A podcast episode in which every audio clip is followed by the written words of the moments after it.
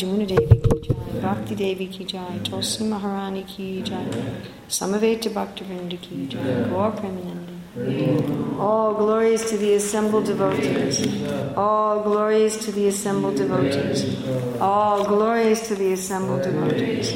All glories to Sri Guru and Gauranga. All glories to Sri Prabhupada. Nama Om Vishnu Padaya Krishna Prasthana Vishnu Bhakti Vedanta Swami Nityamani Namaste Saraswati Deve Gauravani Pracharani Visesa Simanadi Paskachari Satchari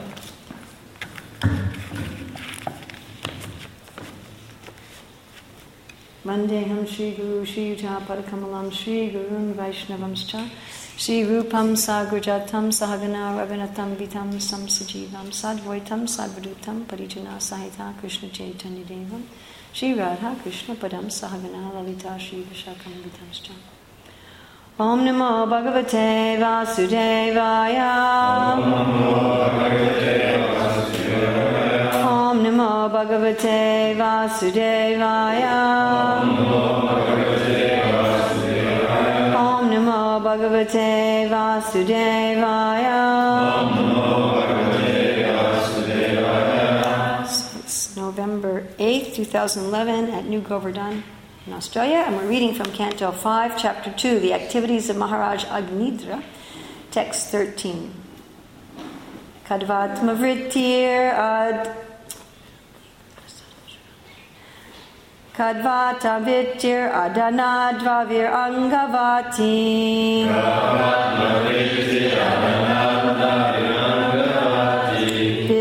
Vishnu Kalasyani Mishon Makaro Chakarno.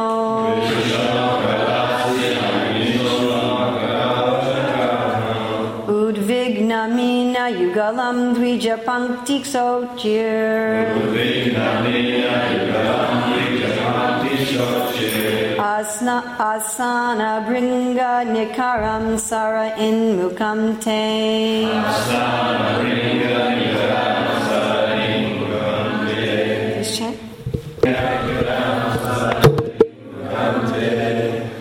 Ka. What? Va. And. Atma Vrittihi.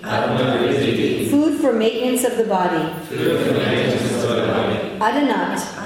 By the chewing of betel. Havihi. Pure sacrificial ingredients. Anga. My dear friend.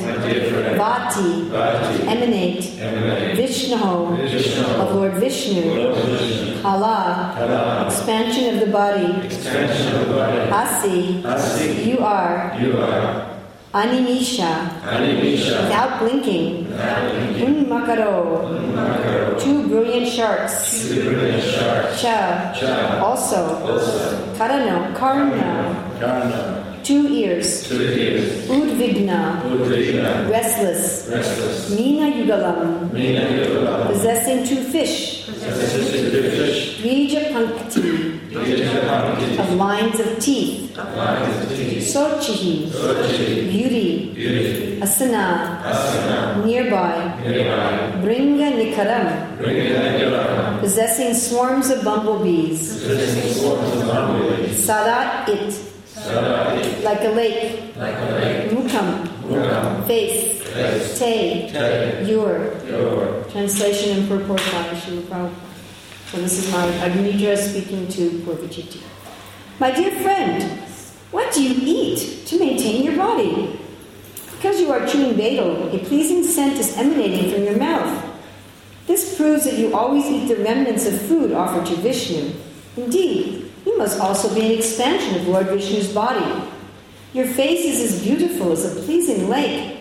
Your jeweled earrings resemble two brilliant sharks with unblinking eyes like those of Vishnu.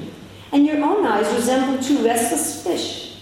Simultaneously, therefore, two sharks and two restless fish are swimming in the lake of your face.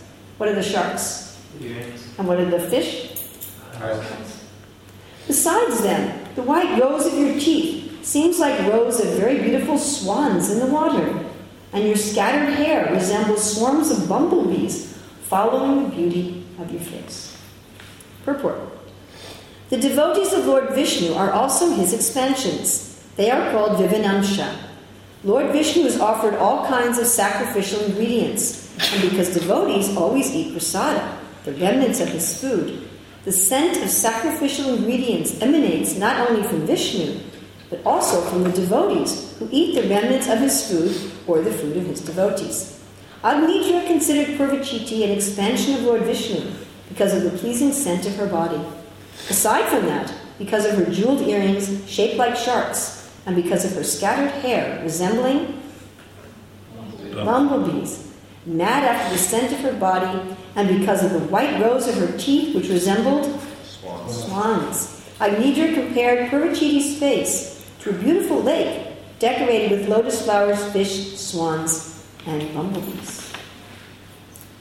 Pavatma Vritir Adana Davir Angavati Vishnu Kalastyani Mishon Makaro Chakarnau Udvigna Mina Yugalam Dvija Pankti Sochar Asana Bringam Nikaram Sada In. My dear friend, what do you eat to maintain your body?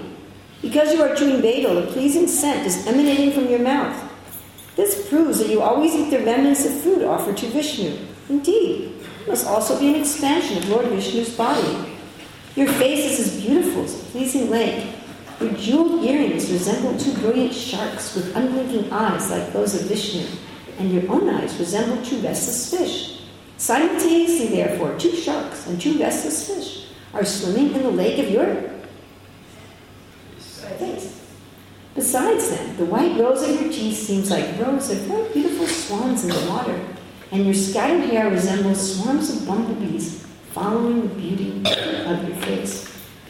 It's interesting with makara. Prabhupada usually translates makara as sharks or dolphins. Do any of you know what the literal translation of makara is? It's actually the sign of Capricorn. You ever seen the symbol for the sign of Capricorn? It's sort of a fantastic beast made up of all different creatures. So Krishna wears makara earrings, and, and they Krishna gopis have painted Makara pictures on them, here Purvachiti is also wearing Makara earrings. So here he says, What do you eat? What are you eating that you smell so nice? There was a little notice in the airline we took here that please don't bring stinky food on the plane. Nowadays, people eat all sorts of food where they don't smell very nice. Many, many years ago, when, when Janu's father was three.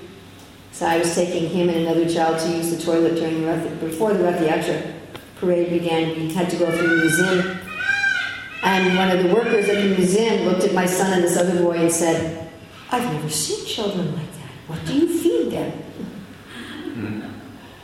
I remember one devotee telling me how she was out shopping, not wearing devotional clothing. And some devotee from out of town was driving through looking for the temple. And saw her and stopped and says, Oh, Hari Bo, where's the Hare Krishna temple? She said, How did you know I was a devotee? He said, You're effulgent. You know, what do we eat? Actually, Prabhupada talked about the bright faced devotees who look like they've come from Vaikuntha. So, our original form, our original being, is God like.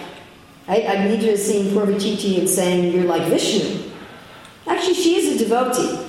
She is a devotee. She is a disciple of Lord Brahma. Agnidra is also a devotee. Of course, they're not, at this point anyway, they're not pure devotees, but they certainly are devotees.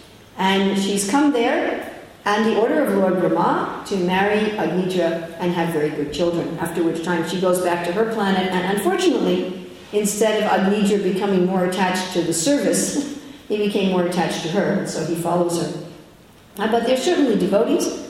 I mean, she's a lives on the planet of Lord Brahma. A very elevated soul, Prabhupada says an upcoming purport that both of them were very spiritually advanced. So naturally, she looked godlike. And that's our ultimately our original form. What to speak of the form of the demigods? Our original eternal form is godlike. In fact, in Vaikuntha, you can hardly tell the difference between the devotees and Lord Vishnu, like Gopa Kumar. He's offering obeisances to the devotees of Vishnu, thinking that they're Vishnu, and they all get very embarrassed. but that, that's one of the uh, liberations, Swarupa Mukti, where you get a form like Krishna. And even in Goloka Vrindavan, the uh, gopis are all considered expansions of Radharani. Ananda Chinmaya Sarpati Bhavitavi, Stabirya Eva Najarupataya Kalavi, Goloka Eva Nivasatya Kilatu Bhutam. And so many goddesses of fortune who are all expansions of Radharani, and the cowherd boys are all expansions of Krishna Balaram. So we all actually, our original, our real form, our real self is godlike. And that's what we want to achieve. Now, of course, the demons have a way of trying to become godlike. Ishwaraham right? They try to become godlike materially by competing with God, by trying to own everything, by trying to kill their enemies, make friends. They're really in the consciousness of friends and enemies. Who's helping me become like God? Who's hindering me becoming like God? I made all my plans. I am perfect, powerful, and happy. I'm happy. I really am happy. I really, really am happy. Yes, I am. like Hiranyakashipu thinking, now I become happy. But he was always intoxicated, and he would yell at the demigods for no reason.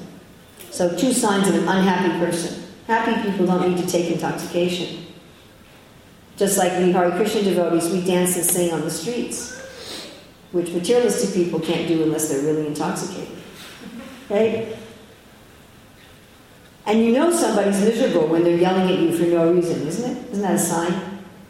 You haven't done anything wrong, somebody's yelling at you. It's like, what's wrong with you? What's bothering you? got something on your mind.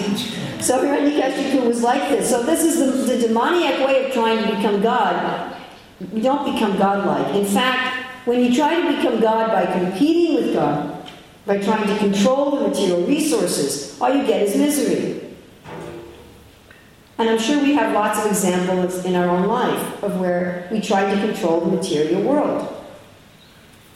Hard to even control your own body.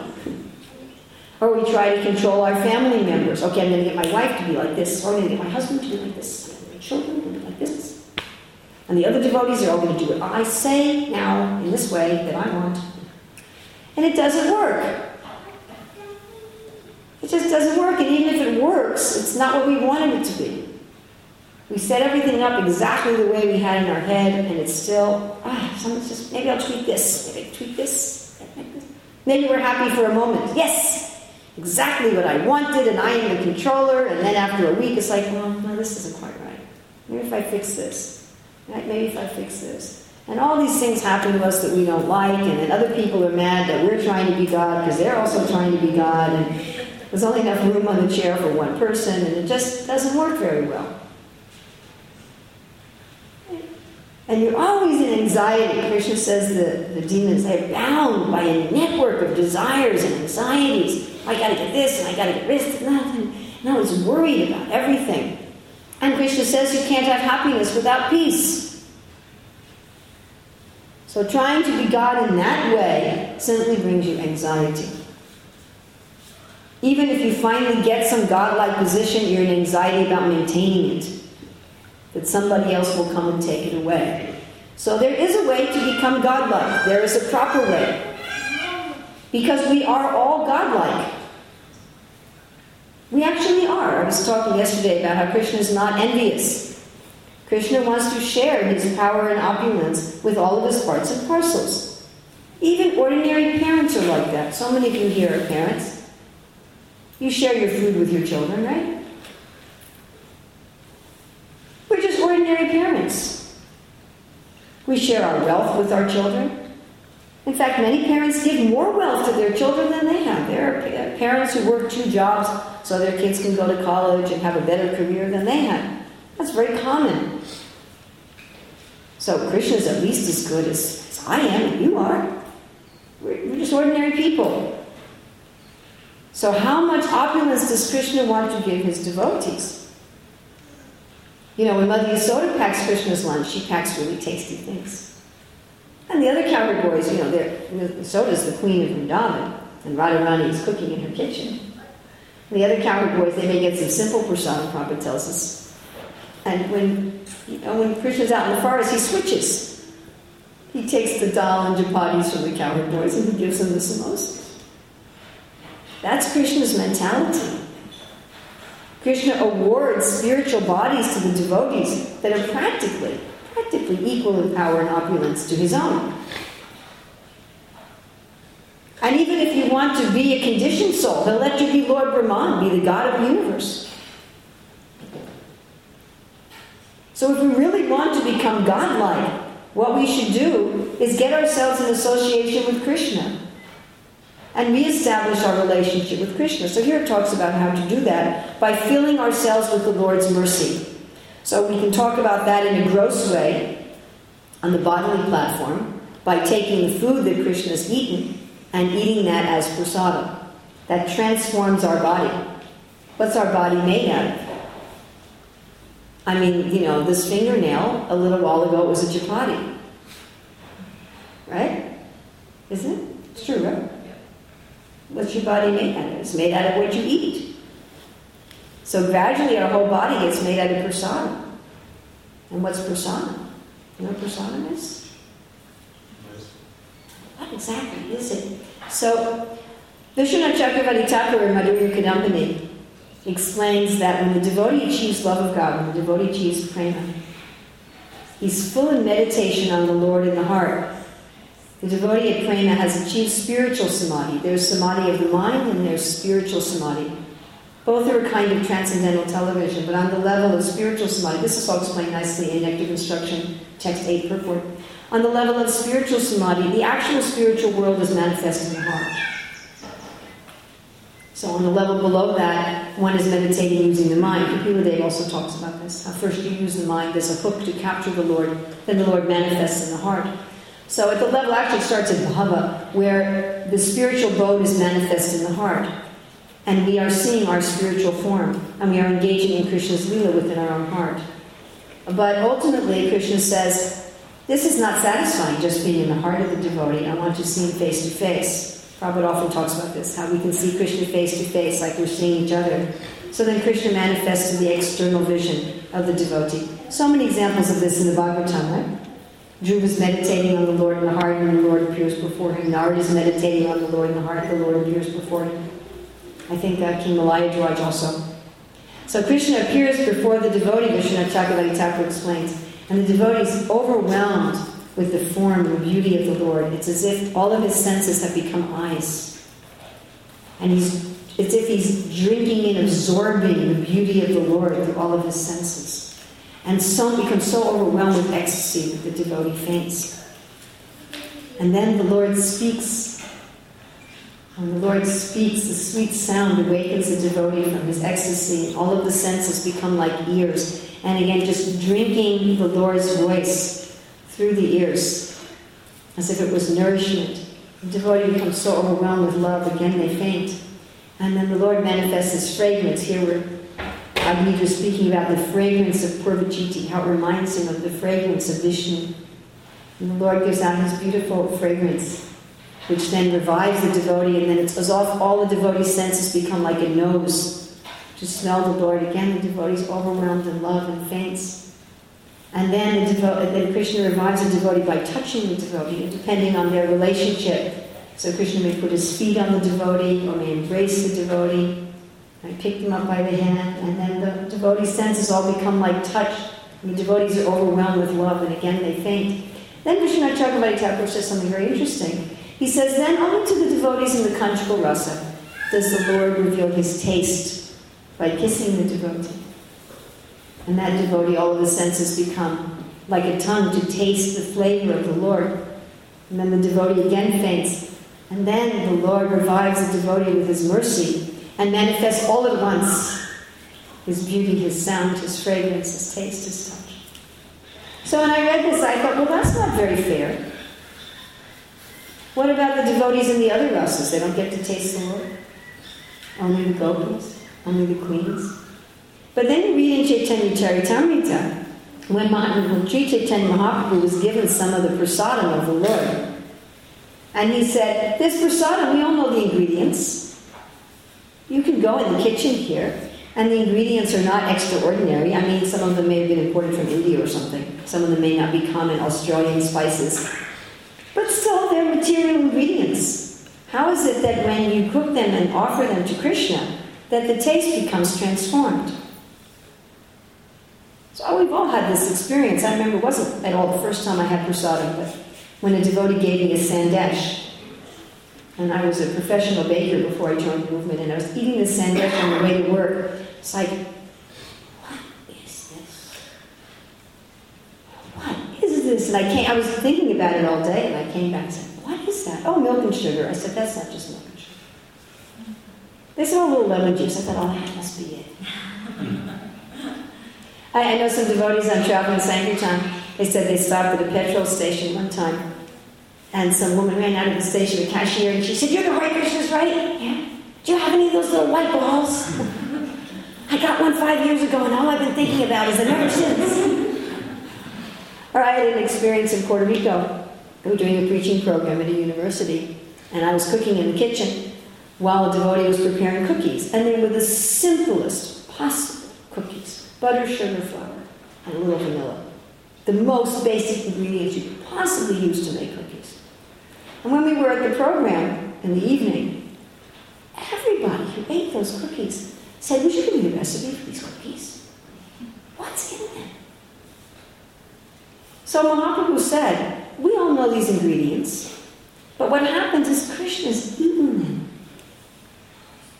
And so the taste from Krishna's lips, the flavor of God, the taste of God, has become mixed with these ingredients. So actually anybody can taste God. You don't have to be a gopi. Even if you're a peacock in the spiritual world, you can still taste God. Uh, by tasting his persona. Of course, some of it depends on the consciousness of the cook, some of it depends on the consciousness of the eater. We don't want to be just like an animal eating prasad. But to eat prasad really meditating on, oh, Radha Govardhanadhari, Gauranitai, Krishna Balaram, they ate this. They actually ate this. This is the taste of God.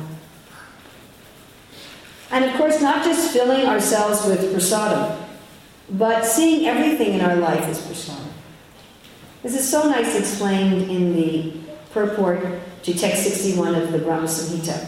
There's five verses there where the Lord explains to Brahma how somebody below the level of bhava who's not yet seeing the form of the Lord and the spiritual world and their spiritual form manifest in the heart, or seeing the Lord face to face, how such a person can come to that level. Because we'd all like to be at that level, wouldn't we? Wouldn't we all like to see Govardhanadhari manifesting all of his transcendental beauty and attractiveness? So, how to get there is explained in those five verses. And the essence is to offer everything to Krishna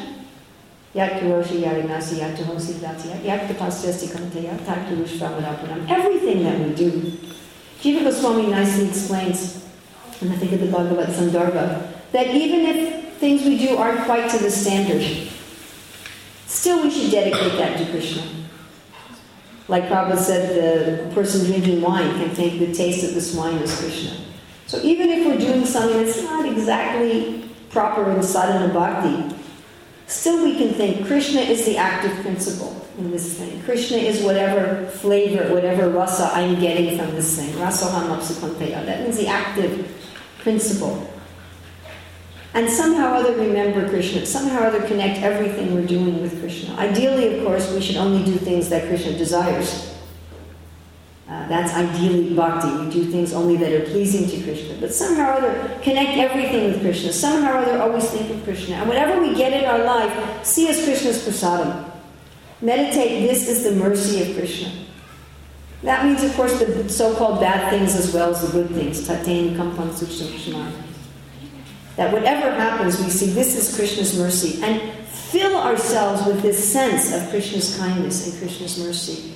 This is our relationship with getting with Krishna. Krishna, I'm dedicating this to you. Krishna, I'm doing this to you. Krishna, even if I have a bad habit and I'm somewhat out of order, I know that still you're my ability, you're my intelligence, you're earth, water, fire, air, ether, you're all the things I'm manipulating in the material world. Everything is you. Therefore, even if I'm doing something nonsense, I try to remember. And ultimately, I want to try to do everything to please you. Whatever happens to me is your grace, is your mercy, is your kindness, is your love and everything that happens to me is filled with your flavor. Let me try to find your flavor in everything. And if we do that, then not only our gross body, but also our mind will become filled with Krishna's mercy. And as that happens, the material mind dissolves, our spiritual body awakens, and we become actually godlike. And when one starts to become actually godlike, then that's visible even to gross material people. Other people will see there's something special about you, something extraordinary about you. What do you eat? And then we will no longer really be part of this material world. And all of our desires to be godlike will be fulfilled in actuality. Of course, at that point, one no longer desires to be godlike, one simply desires to be God's servant. And being godlike is a natural concomitant factor, which we simply take as part of the Lord's loving reciprocation with us. So, this whole process that Srila has given us in this Hare Krishna movement is how to fill every aspect of our day with seeing everything in relationship to Krishna and seeing that everything that comes to us, everything that comes to us is the arrangement of the Lord and is His prasadam. So that we can again regain our natural position. And it's actually a very simple process, may not always be simple to do, but the concept is very simple. And if we do it properly, then Kevalanandakanta, even at the beginning, it can become very joyful. So I don't want to, I'm really watching the time here, since we started a little late. Do we have any time for questions? Okay. So questions, comments? Yes? Um, I don't know, can we presume that every time we make an offering it does become prasad? I mean, I don't know if, if there's not enough love on the part of um, the devotee making an offering, could the Lord not accept it? Oh, what a difficult question. We actually were discussing this uh, in regard to Bhagavatam in Melbourne, how Prabhupada makes the point that for one to see Krishna in the pages of the Bhagavatam, the hearer has to have a certain consciousness and be wrapped in attention and generally have pure actions and pure mind. But the speaker also has to be very qualified. So we do talk about the consciousness of the cook I mean, now sometimes, I hope it doesn't happen here and I'm going to offend anybody, but now sometimes in this country we just have hired cooks who aren't devotees. You know, I've been to places where the people who are cooking are not of a very high standard. Just might well have like a Deity kitchen with nice Brahmin cooks and then a devotee kitchen where, you know, any Mr. Patel can come in and cook. So this is a problem. We, we do want to have high consciousness of the cooks, the person, and ideally, we not only the cooks, but the people growing the food. You know, ideally. The people who are growing the food are devotees. The people who are cooking are devotees with love. The people making the offering are people making the offering with love. Ideally, yes. And I, I do think we would say that there would be a difference between an offering cooked and offered by Srila Prabhupada and an offering cooked and offered by me, as far as Krishna reciprocating. So that's a fact. I mean, we do have some obligation. And it's not so easy. I mean, it's a difficult management problem. How are you going to find enough really first class people to cook and make offerings? And then also, how do you judge people's consciousness is also difficult because sometimes, I don't know, any of us who've been around for a while, we know that sometimes we can be fooled both ways. Sometimes we can think, oh, that's just some ordinary devotee, just a little person you know, the person taking care of the trash, and it's Jayananda Prabhu who goes back to Godhead. Some of the most internally, externally advanced devotees, advanced devotees I know are just little people in the back of the room making flower garlands, and nobody knows who they are. And we can become bewildered the other way. We can think that just because somebody's been around for a long time or they have a title that necessarily they're on the pure platform. And those two things are not, they're not the same thing. You know, you can be an advanced big leader and you can be not advanced big leader and you can be an advanced little devotee and you can be not an advanced little devotee. Those things are not. So we, have, we find it's hard to tell. Sometimes we think someone's very pure when they're not. Sometimes we think someone's not very pure when they are. So it's hard for the managers to ensure that everybody who's cooking in the kitchen and everybody who's making the offering is at not only a high level of behavior but a high level of consciousness. But as far as possible, yes, we should do that. And as individuals, we should make an effort to eat food that's cooked by persons who are in good consciousness and offering it properly. You know, we, we can, for practical purposes in the Hare Krishna movement, we consider someone in good standing if they, you know, buy something from the shop and wave it in the air and say Sri Vishnu and eat it. That's kind of our bottom minimum, one step back and you fall off the cliff level.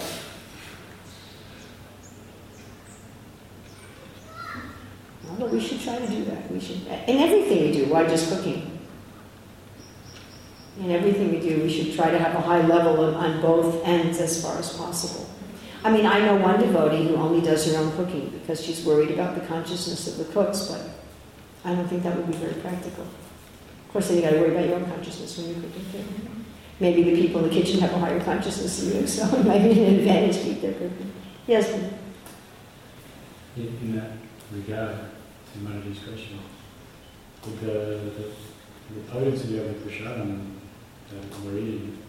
have different?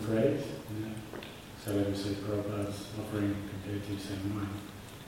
If prasadam is like um, hearing Shastra, I'd have to say yes, because Prabhupada says it all the time. About that one has to hear Shastra from a certain person. Of course, Krishna is independent.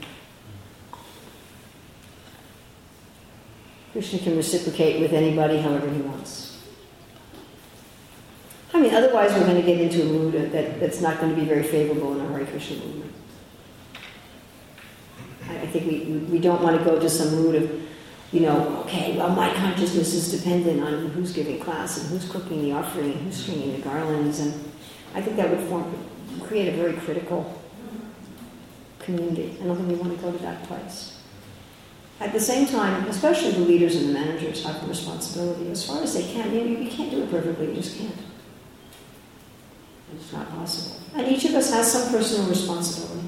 I mean, I, I stayed in the temple once for three months where at the, I was just talking about this actually in regard to Bhagavatam, where at a Sunday feast they had some bread and it was at the Sunday feast in the temple, so I ate what was at the Sunday feast in the temple. And like a couple weeks later, we were coming back from Harinam and the devotees stopped at a outside bakery and bought the same looking bread for Lord Nityananda's upcoming feast. And I said, Was that what you served at the temple the other day? Oh yeah, we regularly buy from this breaky. I was like, Whoa. So after that I started asking, even in temples, with the risk of offending people, if something looks anything, I just did devotees make that? And sometimes I'm surprised. I went to one preaching program where 90% of the food was bought from shops. You know, I think we, my point is we also have some personal responsibility as to what we eat, what we hear, what we see. That we want to fill ourselves with, with transcendence. So we have some personal responsibility. But don't go to the point of looking at everybody, how pure are you, how pure are you, how pure are you. My God. You know, would I want anybody doing that to me? No. So don't do it to anybody else. But if you know, obviously, I mean, I was also in one temple where the devotees were fighting a lot. I mean, even physical fighting. Actually, like really fighting a lot. And the cooks, the, the, one of the main cooks, had such a history of violence. He'd been thrown out of 10 temples for, for physical violence. And he'd been thrown out of that temple four times for physical violence. And we just had a new temple president. And I was on the board at that time. And I remember we were saying, don't let this guy back on the property. He said, Well, he's come to me and he's so humble and he's begging. And we said, He's been thrown out of here four times. He's been thrown out of four temples. You know, he's been arrested for violence. Just don't let the guy in the property. Oh, we'll give him another chance. I mean, he pulled knives on people in the kitchen. It was really out of order. And he was cooking. So it wasn't very surprising that after people ate his cooking, they were fighting with each other. So, yeah, have some discrimination. But, you know, again, I don't Otherwise, if we take it, then you should all, none of you should listen to me, I'll tell you that, because I'm not on the level of Sukadeva Goswami. So why don't we just stop the whole, then we have to stop everything. Do you follow what I'm saying? So I think we have, we have to have, we're trying to have a society, we're trying to go forward, we're trying to encourage everyone, we're trying to engage everyone. When you're a manager, you want to make sure that people, especially in certain positions, are very first class. As an individual devotee, I want to choose my association carefully especially the people that I really allow to influence me. Definitely. but without becoming um, without becoming self-righteous and critical and, and, and fault-finding. You know, everybody has faults. Who doesn't have faults? Can any of us here say we don't have faults? If everybody, if, if we, if, if everyone here knew our heart, would they let us stay? Can anyone here say, my heart is so clean, my heart is so pure, I never have an evil thought? I never offend anybody? Who could say that? Actually, it was really, really funny. I was giving a class on Govardhan uh, Puja in Auckland, and we were talking about how Indra offended the devotees, and I, I told a little story about myself, how I thought some devotees had offended me, and 10 years later I realized that actually I had been the one who offended them. It took me 10 years to figure it out with the help of a good friend of mine, actually. I was telling her my story, and she looked at me, she said, oh, well, you were the one who was the offender. At which point I got really angry, so I knew she was telling me the truth. And I went to those people and rectified it. So one of the, one of the people, one of the guests said, why would Krishna let somebody stay if they were committing an offense for 10 years? I said, you think Krishna should have thrown me out? So, you know, which, which of us is going to, like Jesus said, who's, who's without sin, throw, you can throw the first stone.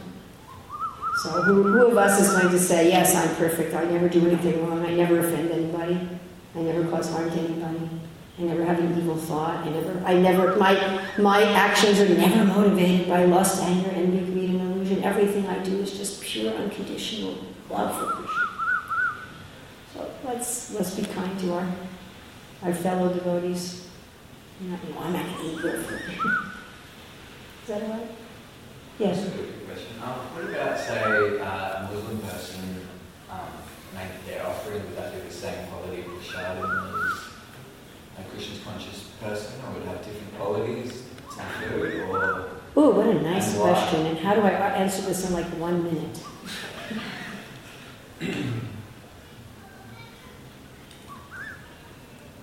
So there's many schools that teach truth.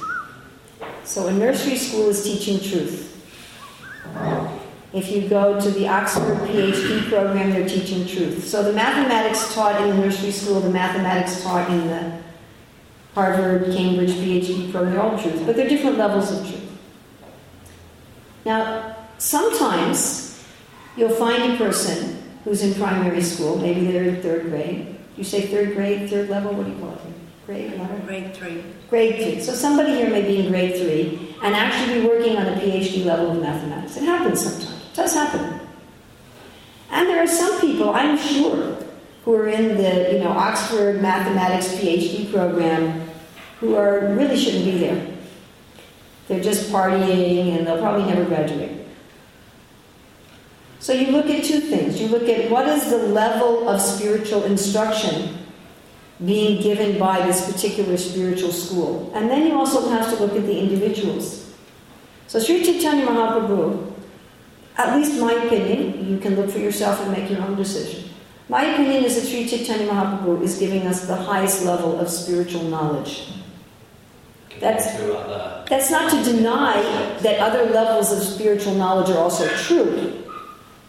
That you claim the, the Or my claim, I'll, I'll, I'll say I'm personally going to make that claim for me. So why am I in the Hare Krishna movement? I wasn't born in the Hare Krishna movement. You know, why am I here? Because I became convinced that this was the Oxford PhD program. Now, that doesn't mean that every single member here is on the level of an Oxford PhD in spirituality. That's, that would not be a correct assessment. So we have people in our Hare Krishna movement who are beginners in spiritual life. We have people who are highly advanced, self-realized souls, and we have all kinds in between. I'd say a difference is that at least we know, at least even the beginning member knows what the highest goal is. Whereas in other systems, people may have some confusion about the goal. And in other systems, you may find people who are on the highest level of spiritual realization, that they're on the level of spiritual realization much higher than what their school is teaching. Just like we teach that the highest reality is the relationship between Radha and Krishna. I don't remember his name, but there was a Christian mystic who said God must ultimately be engaged in romance because the world is full of it. There's romance everywhere. How could it exist here if it didn't exist in God? And he was burned at the stake as a heretic by the Christian church. But he was able to realize that even though he was in an organization that didn't teach that level of truth. And within the great religious traditions, there are at least small groups that are generally called mystics who do attain to higher levels, whether in Judaism, Christianity, or Islam, and have realizations beyond the standard teaching of their organization. So you, you know you may never find the imam or the priest or the rabbi or whatever getting up and speaking about those high levels, but individuals may actually achieve them. Why? Because God's independent. If, if being a material prodigy is not dependent on your school, I mean, there are sometimes a kid's born in a family of drug addict criminals and they become a great personality, and sometimes persons born in a family of highly intelligent geniuses and they become nothing.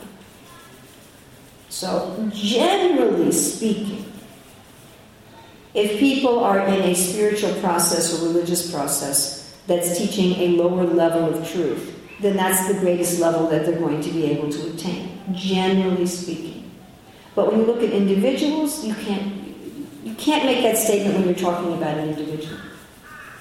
It just you just can't.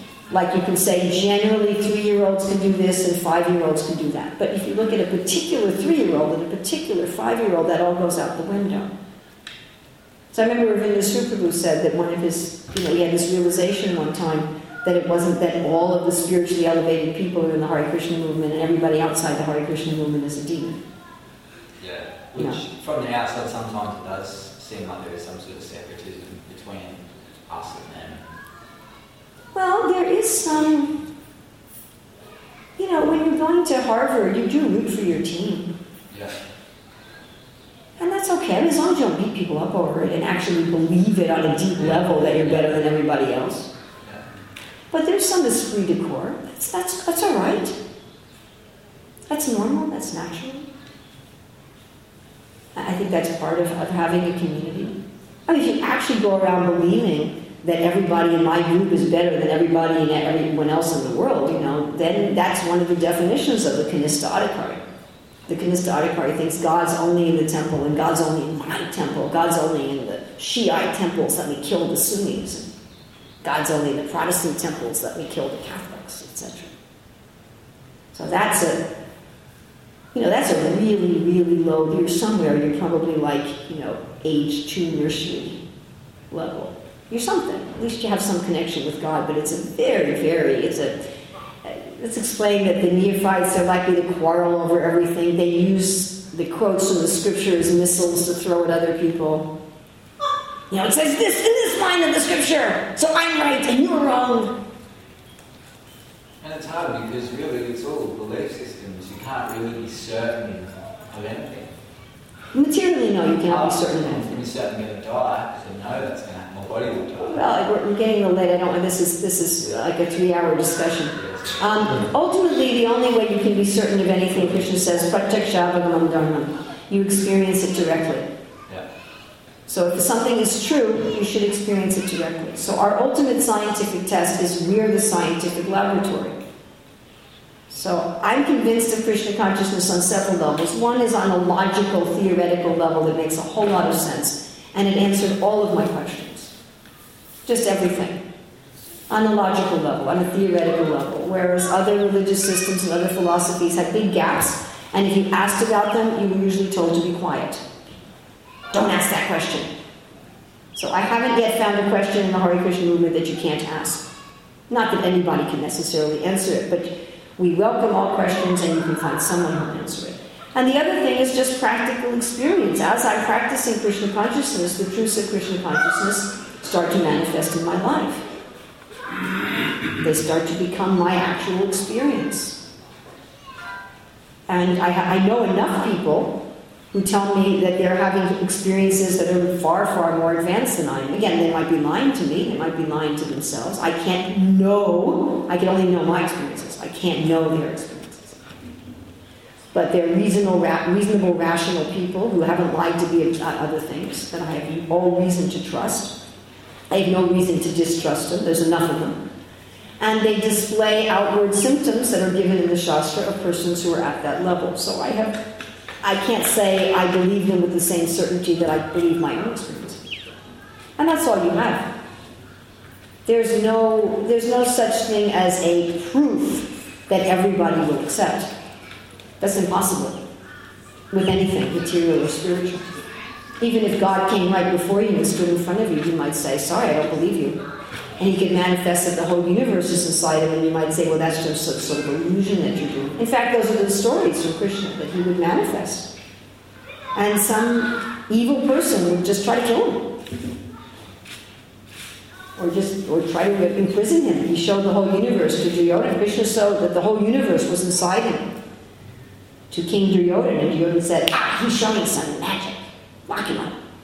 So what's the proof? You know, there's some symptoms given. The scriptures give symptoms. I would refer you especially to end of Bhagavad Gita chapter 2, where Arjuna says, What are the symptoms of the self-realized soul? Uh, Bhagavad Gita chapter 14, text 22 25, where again Arjuna says, What is the symptoms of someone who's transcendental? Bhagavad Gita chapter 12, text 13 through 20, where Krishna also gives the symptoms of, of a realized person. There's the 26 qualities of the devotee, which are given in several places. They're given in Bhagavatam, they're given in Chaitanya Charitamrita. There's nine symptoms of bhava, which is the preliminary stage of love of God, that Chaitanya Mahaprabhu gives to Sanatana Goswami. That's in uh, Chaitanya Charitamrita, and it's also in the uh, Nectar of Devotion. So I refer you to those, and then you take those as a as your criteria. How those are external signs. Some of them are internal mentalities that's you know very difficult to judge in another person, but you can judge in yourself. So there's external signs where you can look at other people, there's internal signs you can look at in yourself. And ultimately, how do you know that a spiritual process is real? Like Jesus was asked, and he said, You judge by the fruits. So to me, it's really simple. If it's a fig tree, there's figs. It's just a real simple thing. If there's no figs, it's either it's not a fig tree or it's a diseased fig tree. So ultimately, that's how you tell. You know, does it look like a fig? Does it taste like a fig? Does it have the vitamins and minerals of a fig? Does it nourish me like a fig? Then it's probably a fig. Now, we're not saying, I hope we're not saying, that we're the only fig tree in the universe. Yeah, really good answer. No? But you just see. This, this, this, if this place tells you, we're giving you bona fide religion, do they have at least some, not all? You don't expect that everyone, it's not that everyone who goes to Harvard PhD program is actually qualified, but they should be producing some qualified people. Their professors should be qualified, and they should have at least some qualified graduates. Are there any figs at all? So that's what you look for, and eat them yourself and try. There's no loss.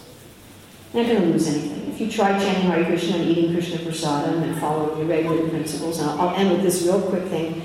There was one Hindu in Fiji who was a worshiper of Lord Shiva, and he was very angry at the devotees. Justly so, because the devotees had rented the house next to him and put, this is so embarrassing, put speakers up on the four corners of the building, and they were broadcasting the early morning chanting the 4.30 in the morning chanting all over the nest. So embarrassing. But that's what they did. And this guy was a lawyer and he was often working until 2 in the morning. Actually, he was one of the biggest lawyers in Fiji. He was connected with all the major politicians, one of the most politically powerful people in the country, lived right next door. Yes, not very smart. So he wanted to have a court case against the devotees. He had taken out full page advertisements in the newspapers. He was working politically. He wanted to throw the devotees out of Fiji. So then the person running our movement in Fiji, Tamal Krishnamurti, was visiting Fiji. And then he said, I'm going to talk to him. I'm going to talk to the leader. And Tamal Krishnamurti made him wait for a while. Anyway, when he finally saw Maharaj, he presented his whole program. And Maharaj did something that was, I wouldn't suggest you imitate this, but anyway, what he did is he said, okay, I'll give you a challenge. He said, you follow our process for one month. If at that time you've decided you're not a bona fide process, we'll close down Fiji and leave. And if after that month you decide it's a bona fide process, you withdraw your court case, you withdraw your advertisements. You withdraw your campaign against us.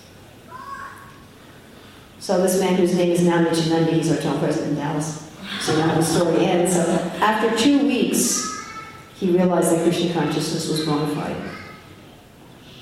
Now you've got to figure he was doing the process with the idea of proving it false. But he, he's a fighter kind of guy that he thought if I'm going to do it, I'm going to do it, you know. He wasn't just doing it halfway. I've actually had a dream of Lord Shiva, who was his worshipful deity, who told him to take shelter in the Hare Krishna movement and work under Tamal Krishna Maharaj. So that was also kind of interesting. But we will present that to anybody. Try it. Try it and see if it's a fig or not. Test yourself. Is that all right? Yeah. I'm sorry I took so long. I hope that was of interest to other people and that you weren't just staying out of politeness. Thank you. All glories to Srila Prabhupada. Thank